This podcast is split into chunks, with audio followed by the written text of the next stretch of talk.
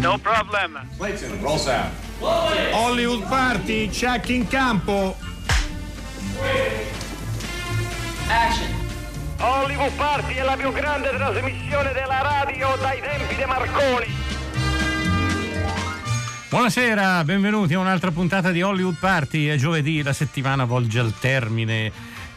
Alberto Crespi e Dario Zonta sono qui più pimpanti che mai, soprattutto molto freschi e rincuorati da una scaletta straordinaria, perché questa settimana oggi veramente prendiamo di petto un mito, una leggenda, non so come definirlo, insomma qualcosa che forse anche dire mito è troppo poco. Forse è troppo poco.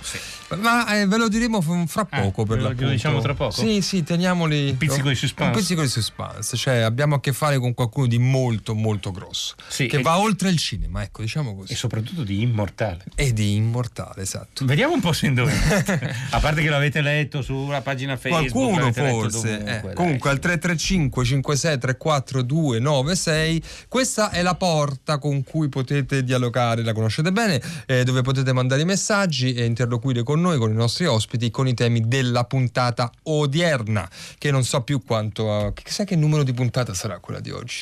Nella storia del Party, la 72 millesima, no, forse non. Dovremmo fare un calcolo. Dovrebbe fare il conto di 25 anni, quante settimane sono, ma poi non tutte le settimane hanno lo stesso numero. Sai, come quelle puntate di quelle fiction, quelle soap opera brasiliane, esatto, Dallas, General Hospital. Va bene, la vita va avanti. Allora, abbiamo notizie scarne, quelle inutili le abbiamo tutte scartate d'estate. Le notizie sono soprattutto quelle relative all'attività estiva. Il cinema si trasferisce nelle arene e nei festival. I festival sono sparsi in tutta Italia, dai paesi più grandi alle città, e insomma c'è una grande vivacità al riguardo. Questo di cui vi parliamo adesso, comunque, è un festival storico che è arrivato alla sua, mi sembra di ricordare, 16ª edizione, e in ogni caso 16ª edizione del festival, che si tiene sull'isola di La Maddalena, la valigia dell'attore, dal 23 al 28 luglio. La notizia, beati loro, un bel contesto, un festival che appunto è dedicato all'arte della recitazione, è sempre frequentato da tanti attori, e dal quale spesso e volentieri abbiamo fatto anche delle cronache. Io personalmente non sono mai andato, mi piacerebbe anche andarci una volta, non so Alberto, ci sei stato? Facciamo un appello. No, neanch'io. Ma se io volessero... quella settimana non posso, tu puoi? Io posso, sono libero. Allora, amici della Maddalena, Dario Zonta vorrebbe farci una vacanza in Sardegna. No, non dire così, no, io vorrei, curioso di tutto, fare un affondo dal punto di vista giornalistico e radiofonico, un affondo, cioè proprio andare a fondo nelle acque della Maddalena. Spiaggia manco la vuole vedere. Io poi detesto il mare, capirai. Quindi allora è proprio il posto giusto. A parte gli scherzi, quest'anno, come è giusto che sia, direi, ci sarà uno speciale omaggio dedicato a Ennio Fantastichini, che è scomparso lo scorso anno. Danno il premio Volontè, ed è giusto che sia così, in un luogo dove la recitazione, la storia della recitazione, gli attori, c'è questo premio appunto indicato a Volontè. Sai la storia di Volontè Fantastichini sul set di Porte Aperte di Amelio? Dimmi tutto. L'ha raccontata tante volte Amelio, che Volontè lo trattava malissimo. E alla fine del film lui era disperato, perché a Volontè lo ignorava, non lo salutava, lo mandava a quel paese, insomma dice ma mi odia, e Amelio non sapeva bene cosa dirgli. Alla fine del film ha potuto confessargli che Volontè lo trattava così perché il suo personaggio doveva odiarlo, perché Fantastichini era, se non sbaglio, il fascista, e Volontè era il magistrato integerrimo, no? Quindi veramente per non uscire dal personaggio lo trattava male anche a cena, la mattina, a colazione, fuori dal set, e poi alla fine si è scusato, ha detto guarda, io non esco mai dal personaggio, per cui non potevo che odiarti. E questa fa parte del famoso metodo Volontè riguardo alla recitazione. Va bene, questa di fatto è l'unica notizia che abbiamo selezionato per voi. Adesso abbiamo il quiz, che sapete da lunedì scorso, con direi successo tutto sommato, possiamo dirlo già? No, lo diciamo domani, dai. Un successo trionfale. Un successo trionfale, è stato accolto da voi ascoltatori, che comunque amate i nostri quiz. Tra l'altro questa settimana, aggiungo io, benché non ci sia mai stato il mio zampino, ma arriverà prima o poi, i quiz sono stati tutti belli proprio dal punto di vista degli indizi costruiti, no, è così, è la verità, cioè non casuali, non fatti alle 18:40, capito? Cioè, che indizi... qualche volta succedeva, succederà anche, vabbè, è la vita della redazione. Detto ciò, l'ultimo indizio, come vi abbiamo raccontato, non è un'informazione scritta, ma insomma usa altri linguaggi, ed è su Facebook. Dico bene? Su Facebook e anche nel sito della nostra trasmissione, per aiutare coloro che non sono sui social. E questa sera è un'immagine, una copertina di un disco che vediamo un po' se vi evoca qualcosa. Andate a cercarla, e noi adesso però vi diamo il primo indizio, per così dire, dialogato. Allora, 800 050 333. In questo film c'è un pappagallo.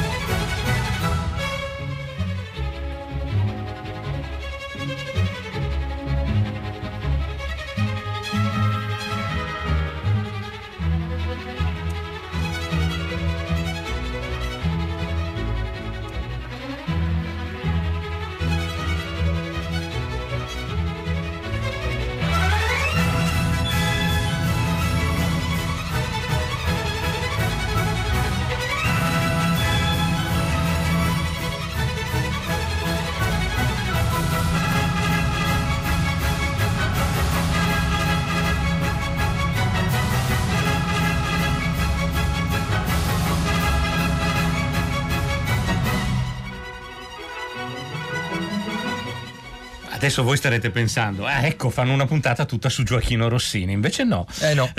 Questa musica serviva ad augurare buon compleanno a Malcolm McDowell, che è nato il 13 giugno del 1943 e quindi oggi compie 76 anni.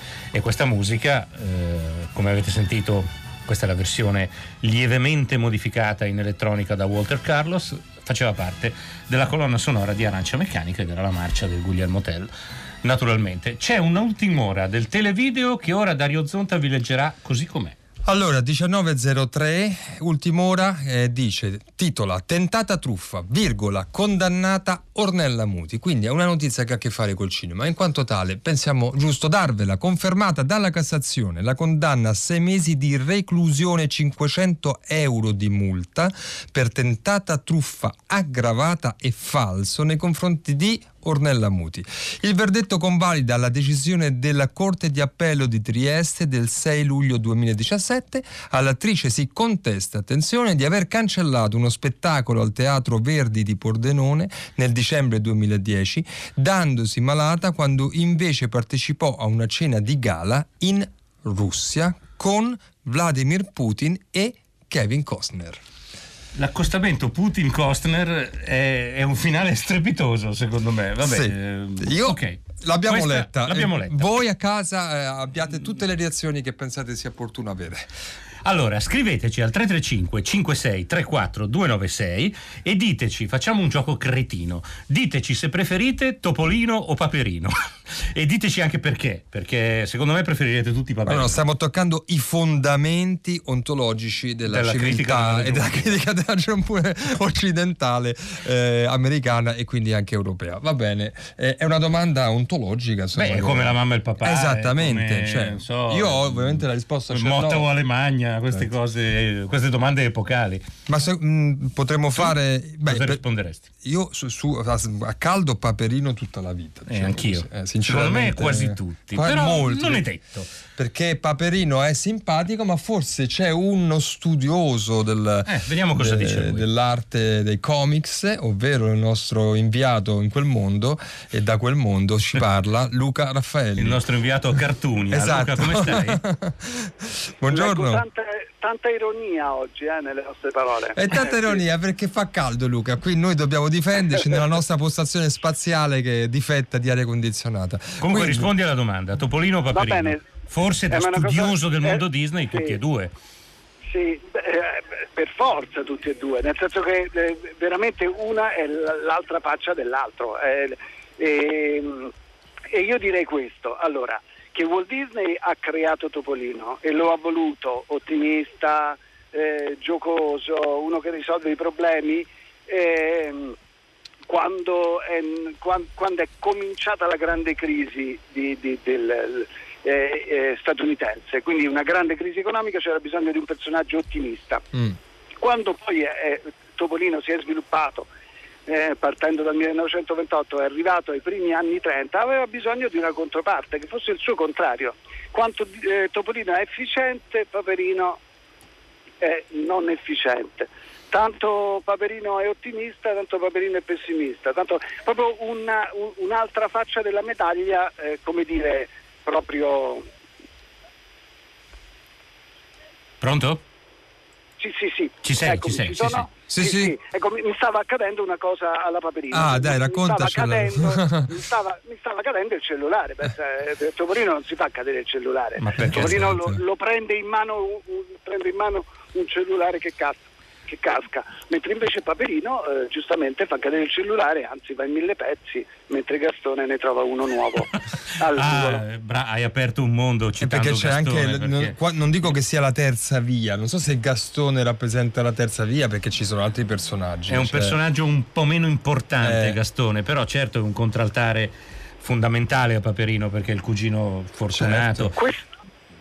Questo sì, anche se devo dire la presenza di Gastone ha creato la fama di un Paperino sfortunato. Certo, Paperino non è fortunato, ma non è proprio la sfortuna, il fatto è la sua pigrizia, la sua incapacità.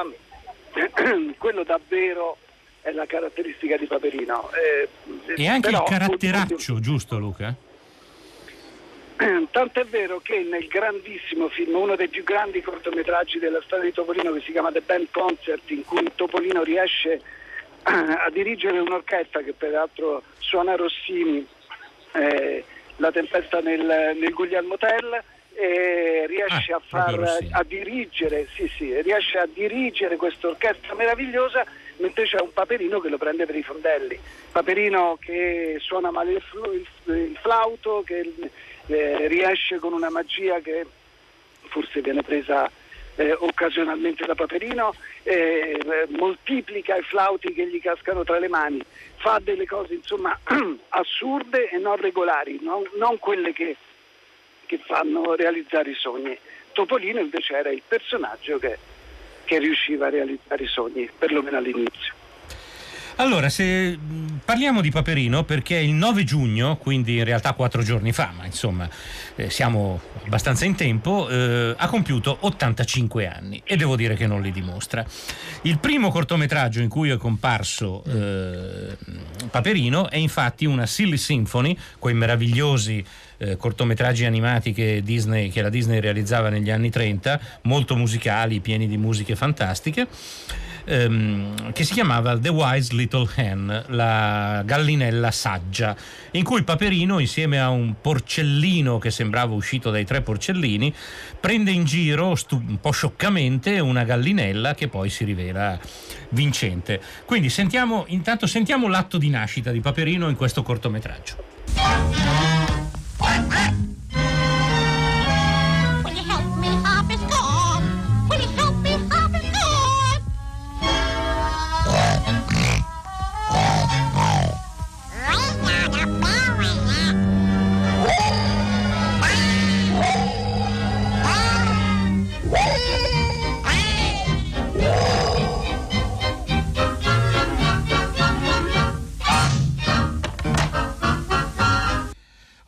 cosa caratteristica di Paperino è ovviamente la sua voce, che in America era all'inizio data da un attore che si chiamava Clarence Nash, nato nel 1904 e morto nel 1985, a cui poi è succeduto Tony Anselmo e altri doppiatori. In Italia hanno doppiato Paperino in tanti.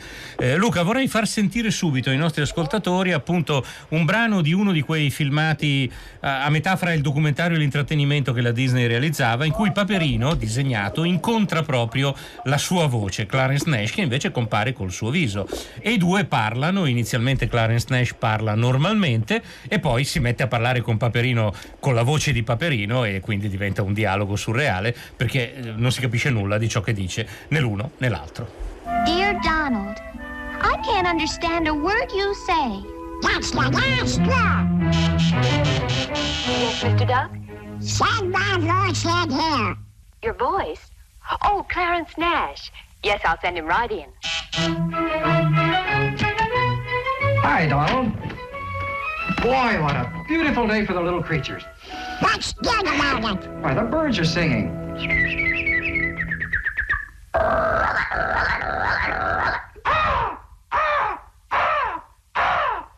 And hey, I've got something to show you.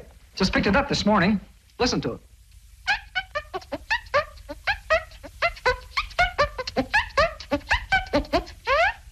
Do it.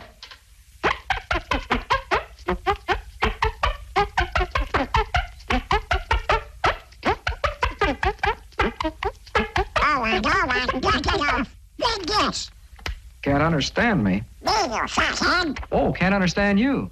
Must be that flat beak of yours. Can't mouth the words right. Why, you pigeon brain. You just don't like kick you that. Oh, yeah? Well, listen to this. Picker, picker, picker, picker, picker, picker, sure. Can't understand it myself. L'ultimo pezzettino era Nash che insultava Paperino usando la sua voce. Luca Raffaelli, ci sei ancora? Sei sempre sì, con noi? Sì, e dico, non è un caso il fatto che la voce di Topolino fosse di Walt Disney, che sentiva il personaggio davvero suo, mentre invece quella di Paperino, va bene, siamo in qualche anno dopo la nascita di Topolino, quindi quando la compagnia Disney si era bella che sviluppata, però comunque sia, insomma, la voce non è di Walt Disney, perché Paperino non rappresenta affatto la filosofia di Disney. È come uno di quei personaggi che nascono proprio per essere il contraltare di altri personaggi che hanno successo, perché probabilmente Paperino lo sentiamo, piace al pubblico, piace a noi, perché rappresenta tutte le nostre disillusioni, tutte le nostre incapacità, tutte le nostre debolezze, e in fondo ci interessa più quello che seguire le orme ottimistiche di Topolino. Luca Raffaelli, parlavamo prima, cercando di presentare il personaggio senza citarlo, di un personaggio senza tempo, immortale senza tempo, eppure ha una nascita Paperino, e la domanda che vorrei farti è: qual è non tanto la sua vita nel passato, ma come si è sviluppato e se si è sviluppato il personaggio di Paperino? Cioè, queste coordinate che tu ci hai raccontato sono dei capisaldi che rimangono tali, oppure, insomma, Paperino ha una sua evoluzione come tutti gli esseri anche di fantasia? Sì, molto spesso questi personaggi seriali, più che naturalmente crescono nei primi anni, crescono a seconda del target, del tipo di media, però insomma, nonostante questa breve crescita, molto spesso noi vediamo che ci sono caratteristiche diverse nelle varie storie che questi personaggi hanno. Noi abbiamo visto un Paperino vincente ogni tanto, e abbiamo visto Paperino trasformarsi in Paperinic, certo, che è un fumetto italiano in cui Paperino riesce a vincere. È vero che è Paperinic, però insomma sempre Paperino è. Purtroppo qui ho un passaggio di skateboard, perché io sono in una situazione alla Paperino, come vi ho detto, sono al Festival di Annecy, che è il festival, esatto, più importante al mondo del disegno animato, e infatti anche qui si festeggiano. Sei a Cartunia, dai, quindi è tutto legittimo, tutto è permesso, diciamo così. Sì. Forse bisogna puntualizzare una cosa, che molto del Paperino che conosciamo noi, dell'immagine che abbiamo di Paperino, nasce ovviamente non dal cinema d'animazione di Disney, ma dai fumetti di Carl Barks, cioè la creazione di Zio Paperone, della cassaforte di Paperopoli. Sì, sì. E insomma, quella è la creazione di Carl Barks. Poi dopo i fumetti di Carl Barks soprattutto sono arrivati i maestri italiani del fumetto disneyano, come no, Scarpa, oggi, Buttaro, Romano, Giambattista Carpi, eccetera eccetera. E forse vale la pena ricordare che non solo tutti i fumetti di Paperino e Topolino, quasi tutti al mondo, vengono realizzati in Italia, ma anche che vengono letti soprattutto in Italia, cioè quel Paperino che noi conosciamo dei fumetti italiani viene esportato, è vero, anche negli Stati Uniti, viene esportato anche nel Nord Europa, ma lo conosciamo e ha grande successo soprattutto da noi. Quindi Paperino è anche un nostro concittadino, sì, in qualche modo, un nostro compatriota. Luca, ti ringraziamo, ti lasciamo al Festival di Annecy. Perché siamo un po' disillusi, perché siamo un po'... Sì. Incapaci. Forse siamo, sì, ci rispecchia, forse più che di quanto rispecchi gli americani. Grazie mille, poi magari quando ritorni da Annecy ci racconterai un po' com'è andata. Noi ti salutiamo. Buongiorno. Con un Paperino che canta una canzone western all'inizio di un suo cartone, canta My Darling Clementine, forse un omaggio a John Ford, non lo so, comunque so solo che è strepitoso. Grazie a Luca Raffaelli. Ciao. Grazie a voi. Ciao.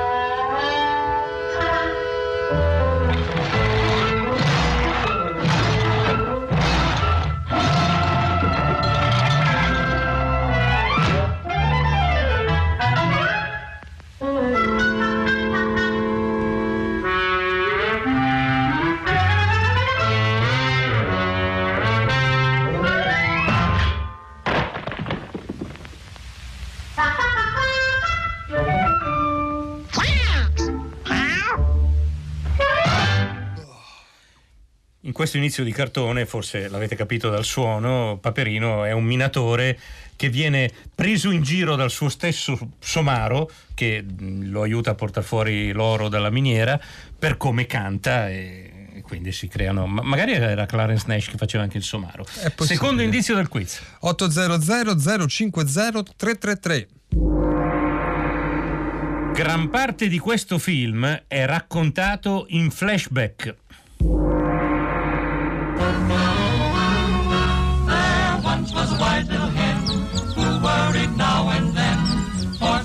She'd be found in need when winter came again. With a basket full of corn, she started out alone. She looked to get the friend she met to help her plant her corn.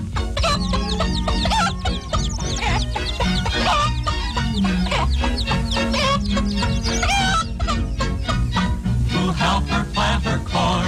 Who'll help her plant her corn? Gay Peter Pig, who's strong and big, might help her plant her corn.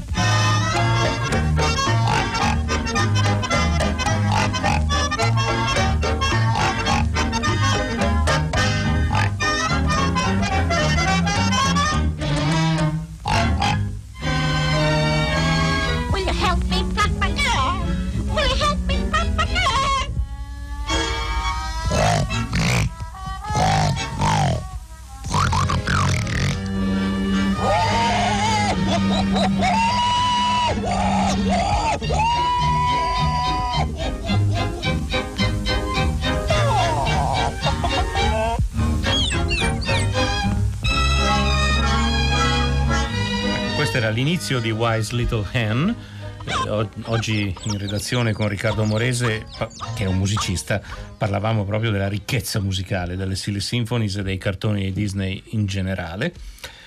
Per parlare del rapporto fumetto-cinema abbiamo coinvolto un nostro caro amico che è Andrea Ciaffaroni. Buonasera Andrea. Ciao, buonasera a voi. Ciao Alberto. Ciao Dario. Ciao. Che è già venuto da noi a parlare di Peter Sellers, a parlare di Stanley Olio, a parlare di John Belushi, e che sul suo blog ha scritto Vuoi dire il titolo del tuo blog, Andrea? Il magro, il grasso e il cretino. Va bene, non me lo ricordavo e mi fa ridere. Ecco, ha scritto un bellissimo articolo per sottolineare proprio questa cosa. Come per noi italiani, come diceva Luca Raffaelli poco fa, Paperino sia soprattutto un personaggio dei fumetti, ma come invece Paperino nel cinema americano, nella Walt Disney, abbia una carriera cinematografica importante. 128 cortometraggi a lui intitolati, più partecipazioni varie, diciamo così. E anche film recenti, Andrea, giusto? Sì, esattamente, diciamo che sono 85 anni di Paperino a partire sia dall'animazione che dai fumetti, però la parte dell'animazione è stata fondamentale, perché dopo 85 anni stiamo ancora vedendo Paperino, ad esempio, nella serie di DuckTales, che è il reboot della vecchia serie, quindi è un personaggio che va ancora fortissimo, che ha tantissime sfaccettature, credo, e quindi ad esempio nel reboot di DuckTales usano il personaggio riscrivendolo, rendendolo in un certo modo più umano, più moderno, quindi lo stanno rendendo più interessante di quanto lo fu all'epoca. Però io, come ho scritto appunto nel mio articolo, credo che sia stata una parte di cinema, della produzione di Walt Disney, che non deve essere assolutamente dimenticata, quando poi io ho un po', diciamo, lanciato l'allarme che secondo me dal punto di vista storico è stato, diciamo, sottovalutato e un po' abbandonato, ecco. Tu tra l'altro sottolinei una cosa importante che io non sapevo, per esempio, nel tuo articolo, ovvero che Carl Barks, che poi è diventato il massimo autore di fumetti Disney, forse insieme a Floyd Gottfredson, che invece era il grande autore di fumetti di Topolino, ha iniziato come non come animatore, come gagman per i cortometraggi, per il cinema proprio, giusto? Sì, esatto, lui ha iniziato come scrittore e poi ha collaborato anche con l'animazione, però praticamente sin dalla prima parte della serie dedicata a Paperino, quindi sto parlando di, credo, 1936, stiamo parlando veramente della preistoria, per 4-5 anni di fila Barks è stato uno dei massimi sceneggiatori di Paperino, che poi è uno dei motivi per cui lui era più interessato all'animazione, quindi si è dedicato ai fumetti. Ed è ancora più interessante il fatto che la prima vera grande storia di Paperino l'ha scritta Barks, parlo dei fumetti, con Jack Hanna, che diventò poi il papà di Paperino dal punto di vista dei cortometraggi, perché è stato regista di quasi tutti i corti fino alla metà degli anni 50 ed è stato più o meno responsabile di un tipo di utilizzo del personaggio che Barks ha fatto completamente in maniera differente. Insomma, Barks che ha dato un po'... lo ha reso, non dico dal punto di vista umano perché è sempre un papero, però gli ha creato un mondo attorno, ha creato praticamente tutto, da Pipo qua, Zio Paperone, Paperopoli, il mondo stesso che lo circonda è stato creato da Barks. Però il problema è che mentre Barks era molto interessato a renderlo un personaggio a tutto tondo, lo ha fatto credo in 600 storie fino alla metà degli anni 60, quindi è stata una produzione molto intensa, soprattutto quando poi ha inventato il personaggio di Paperone dei Paperoni. Jack Hanna aveva un'opinione diversa, che poi è questo che ho voluto approfondire nell'articolo. Hanna diceva che il personaggio di Paperino non era così forte da utilizzare in un lungometraggio, quindi ecco perché lo divertiva più vedere le situazioni più comiche, più classiche, ma magari di meno respiro rispetto a una storia a fumetti, dove magari Barks, mi ricordo una delle storie più acclamate di Barks, lo vedeva Paperino e Pippo qua a tornare indietro nel tempo, nella California ai tempi della caccia dell'oro, una delle storie più famose in assoluto, cose che a livello di animazione erano più complicate da fare, quindi forse è questo, diciamo che l'animazione di Paperino è stata più sottovalutata, perché erano storie buffe, troppo brevi, magari erano prese con le api o con Chip e Chop, erano storie più brevi, e poi forse diciamo pensando, ho riflettuto su una cosa, che siamo così abituati, ma soprattutto dal punto di vista dei fumetti in Italia, come ha detto giustamente Raffaelli, che noi i fumetti di Paperino sono principalmente italiani. Noi siamo bravissimi a fare storie lunghissime, serie di 5, 6, 12 puntate, cose molto belle, veramente. Però rispetto ai cortometraggi li vediamo con diffidenza, perché noi siamo abituati adesso a vedere cose di 7-8 stagioni interminabili, non riusciamo a avere più il gusto della brevità, diciamo, della sintesi di un cortometraggio di 9 minuti. E quindi abbiamo sottovalutato quella parte lì. È un peccato però, perché credo, sai, è stato uno dei personaggi più importanti anche dal punto di vista della propaganda bellica negli anni 40. Certo, come utile, essendo un portabandiera anche a suo modo, però insomma è stato utilizzato. Sentiamo un passaggio che ha a che fare con Paperino da un film che Alberto Crespi ama molto, ma anche noi, Chi ha incastrato Roger Rabbit. Avrò volato ordine. Mi manda Walt Disney.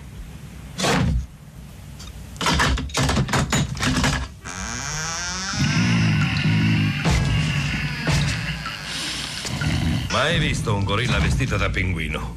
Spiritoso.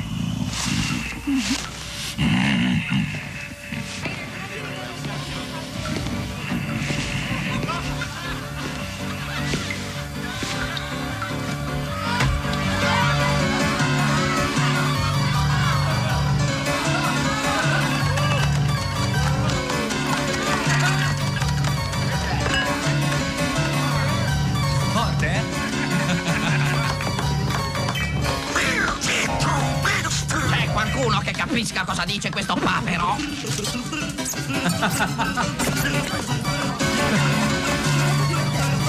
Ancora un po' di viso.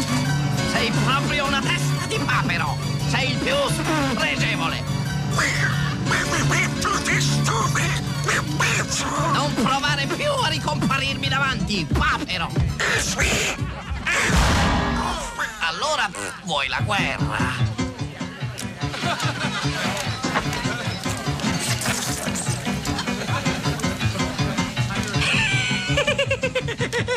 Ti sembra tanto divertente? Oh, da morire! Vedrai che risate quando ti fico quella penna su per il naso. No, adesso calmati, figliolo. Guarda, la macchia è sparita, è inchiostro simpatico. Non mi servirà ancora, spero.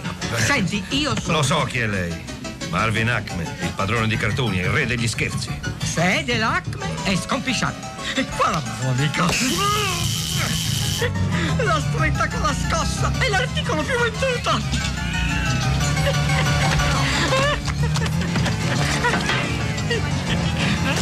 Whisky on the rocks. Ghiaccio, non rocce.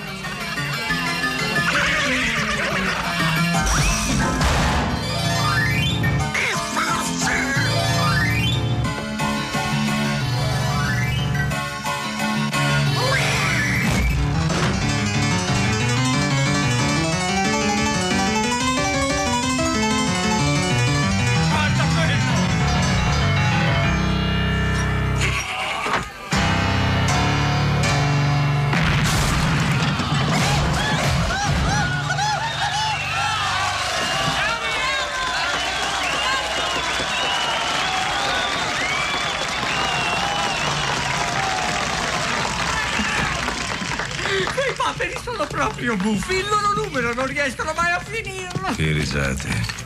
Grazie.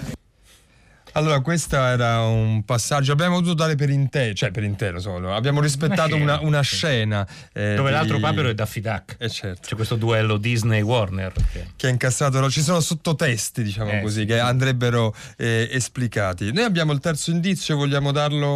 No, prima salutiamo Andrea Ciaffaroni. Certo. Ti ringraziamo per il contributo, Andrea, complimenti sempre per gli articoli che scrivi, sono... Paperino addirittura ha fatto io non lo sapevo, ha fatto un cortometraggio, ne parlo come se fosse un attore, che si chiama Der Führer's Face, dove addirittura vive sotto il nazismo nel 1943.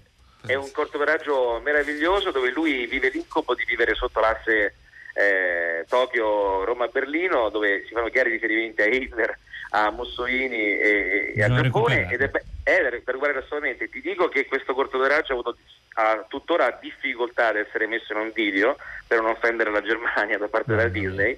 Però ti dico che su 11 nomination ricevute da Paperino, questo è l'unico premio Oscar ricevuto dal nostro... Però il premio Oscar ce l'ha avuto. Andrea, grazie mille. Grazie sempre. Grazie a voi. E noi lanciamo l'ultimo indizio di questo difficilissimo quiz. Sì, perché pare che siate in difficoltà, cari ascoltatori. Guardate la copertina del disco che c'è su Facebook e nel sito. Forse vi farà partire una suggestione. Allora, 800 050 333. Allora, ricordo che in questo film c'è un pappagallo, gran parte di questo film è raccontato in flashback, e questo film detiene un primato imbattibile.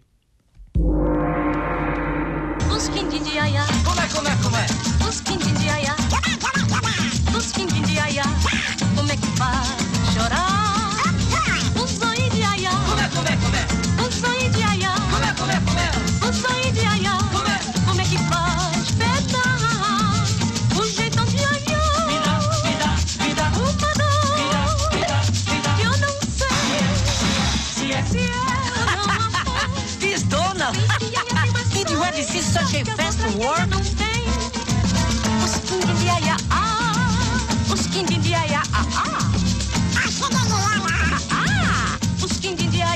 Oh,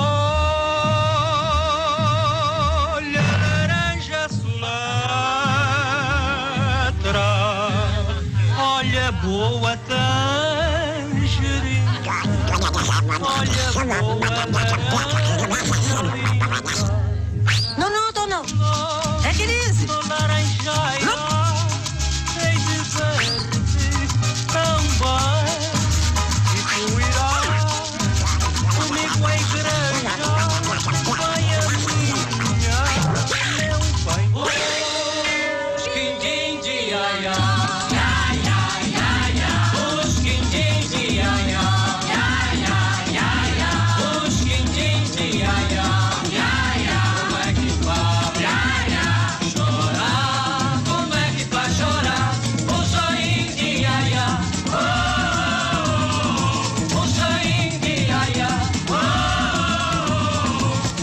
Allora, questa Brazilian Dance, questa Bahia potrebbe durare... Tre Caballeros. Sì, potrebbe durare a lungo. Paperino, José Carioca, il Gallo Panchito. Vi dico solo che stravince Paperino nel nostro sondaggio, questo... però qualcuno ha votato Topolino. Quindi c'è stato qualche coraggioso l'ha fatto. Adesso noi ci spostiamo invece a Roma, però siamo sempre in una zona che ha a che fare con il racconto, il cinema e i bambini, per segnalarvi una manifestazione che si è svolta ma che ci sembrava preziosa anche da riportare a distanza di qualche giorno e che comunque avrà una sua vita, che è un videotelling, ovvero il cinema fatto dai bambini di Roma Est, che è stato presentato sabato 8 giugno, sabato scorso, nell'ambito di Taste the World 2019, che è un evento a cura dell'associazione Pisacane 011 all'interno appunto del complesso scolastico Pisacane, insomma, che è molto attivo. Noi al telefono abbiamo Simone Moraldi, storico e critico cinematografico. Ciao Simone. Buonasera. Ciao Simone, noi siamo rimasti incuriositi, ci piace anche perché ci è piaciuto questo progetto, che vorremmo che tu ci dicessi in pochi minuti di cosa si tratta, anche perché crediamo che l'alfabetizzazione cinematografica debba partire e che quindi sia importante farla. Come vi siete mossi? Allora, intanto partiamo dall'evento di cui hai parlato, perché l'8 giugno c'è stato appunto alla scuola Pisacane, che in realtà fa parte di un plesso, di una scuola diciamo più ampia. La Pisacane è un plesso dell'istituto comprensivo Simonetta Salacone, alla quale fanno parte 4 plessi scolastici nelle zone di Torpignattara e di Centocelle. Appunto il plesso è intitolato alla gran storica preside della scuola, che è morta da pochi anni, è molto amata, molto ben voluta, alla quale è stata dedicata poi la scuola. Appunto all'8 giugno, nell'ambito di questo grande evento, abbiamo avuto l'onore di essere presenti con Videotelling, che è il progetto appunto a cui faccio riferimento, che è un progetto che è iniziato a gennaio ed è stato sostenuto dal Ministero dell'Istruzione e il Ministero dei Beni Culturali, nell'ambito di questo piano nazionale Cinema nella Scuola, che è un progetto molto grande che il Ministero ha avviato per sostenere proprio l'alfabetizzazione cinematografica, come tu l'hai chiamata. Il progetto andrà avanti fino a dicembre, lo dico molto sinteticamente. Il progetto si è svolto, diciamo, su tre momenti, in quattro classi, ognuna in ognuno delle sedi di questa scuola grande che è la Simonetta Salacone, e ci sono state queste tre fasi. La prima fase è stata una fase di alfabetizzazione primaria, nei quali i bambini, che sono appunto, allora c'è una terza elementare, una quarta elementare, una quinta elementare e una seconda media. Questi bambini hanno fatto prima un percorso, diciamo, molto veloce di alfabetizzazione, utilizzando anche il cinema d'animazione, che è uno strumento veramente molto utile utilizzato in percorsi didattici con i bambini. Poi hanno fatto dei workshop intensivi di una settimana su diverse discipline. C'è stato un workshop di fotografia, un workshop di audiodocumentario curato da Michele Aiello, che è un regista che collabora anche con Zalab, certo, che fa di documentari. Invece il corso di laboratorio di fotografia è stato curato da una fotografa che è Valentina Valente, e poi ci sono stati un workshop curato da un'associazione del territorio che si chiama Ecomuseo Casilino, che è un workshop all'interno del quale i bambini hanno frequentato i grandi patrimoni culturali di Centocelle e di Torpignattara. E poi c'è stato un workshop di digital storytelling a cura dell'associazione. E come hanno reagito questi giovani futuri possibili filmmaker? Velocemente, abbiamo 40 secondi.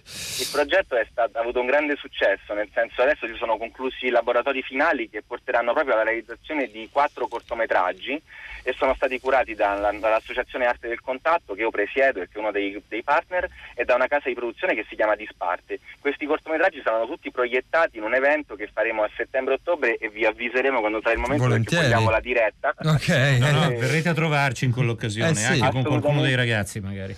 Beh, sarebbe fantastico, molto bene, perché sono 100 ragazzi di diverse età, super bambini e ragazzi molto partecipi. Hanno fatto un percorso veramente lungo di 5 mesi, e sono le maestre sono entusiaste, i bambini e i ragazzi sono entusiasti, quindi siamo l'8 giugno, è stato un momento di passaggio, ma poi a settembre-ottobre ci sarà l'evento finale. Allora vi aspettiamo, Simone. Grazie per questo lavoro che fate nelle scuole, importantissimo. Noi cercheremo, insomma, di seguirvi e di seguire anche altre esperienze di questo tipo. Allora, la sigla ci porta alla fine della trasmissione, ma anche a un vincitore, parrebbe. Pronto? Chi è al telefono? Pronto, mi chiamo Riccardo, vengo da Roma. Il film è Spalcolino 7 Bellezze, che è quello che avete citato. Bravissimo. Credo. Senti, posso chiederti quale indizio ti ha fatto indovinare? Quello della canzone, perché mi ricordavo che finiva con questa canzone di Iannacci. Perché poi sui titoli c'è quelli che di Enzo Iannacci. Poi il film mi ricordo che era molto particolare, c'era lui in questo campo di prigionia, che a un certo punto aveva... c'era questa tedesca obesa che lo... Una scena di un disturbante incredibile. Era un film abbastanza... Però a un certo punto lui è un pappagallo, il film è raccontato in flebe. Il primato imbattibile è che Lina Vermeulen è stata per questo film la prima donna candidata all'Oscar per la regia. Ti ringraziamo. Potremmo dire come premio il fatto, Alberto, che chi vince potrebbe venire a trovarci qui a Hollywood Party. Che dici? Mentre facciamo la trasmissione. Potrebbe essere un premio verosimile. Va bene, allora Riccardo ci incita a chiudere. Che ha fatto la trasmissione le nostre curatrici Francesca Levi, Maddalena Agnisci, Gaetano Chiarella, che con grande tocco ci ha messo in onda, con Alessandro Boschi, Erika Favaro, Riccardo Morese. Poi c'erano Luca Raffaelli, Andrea Ciaffaroni, Simone Moraldi, Alberto Crespi, Dario Zonta. Vi salutano, a domani. Ciao ciao ciao.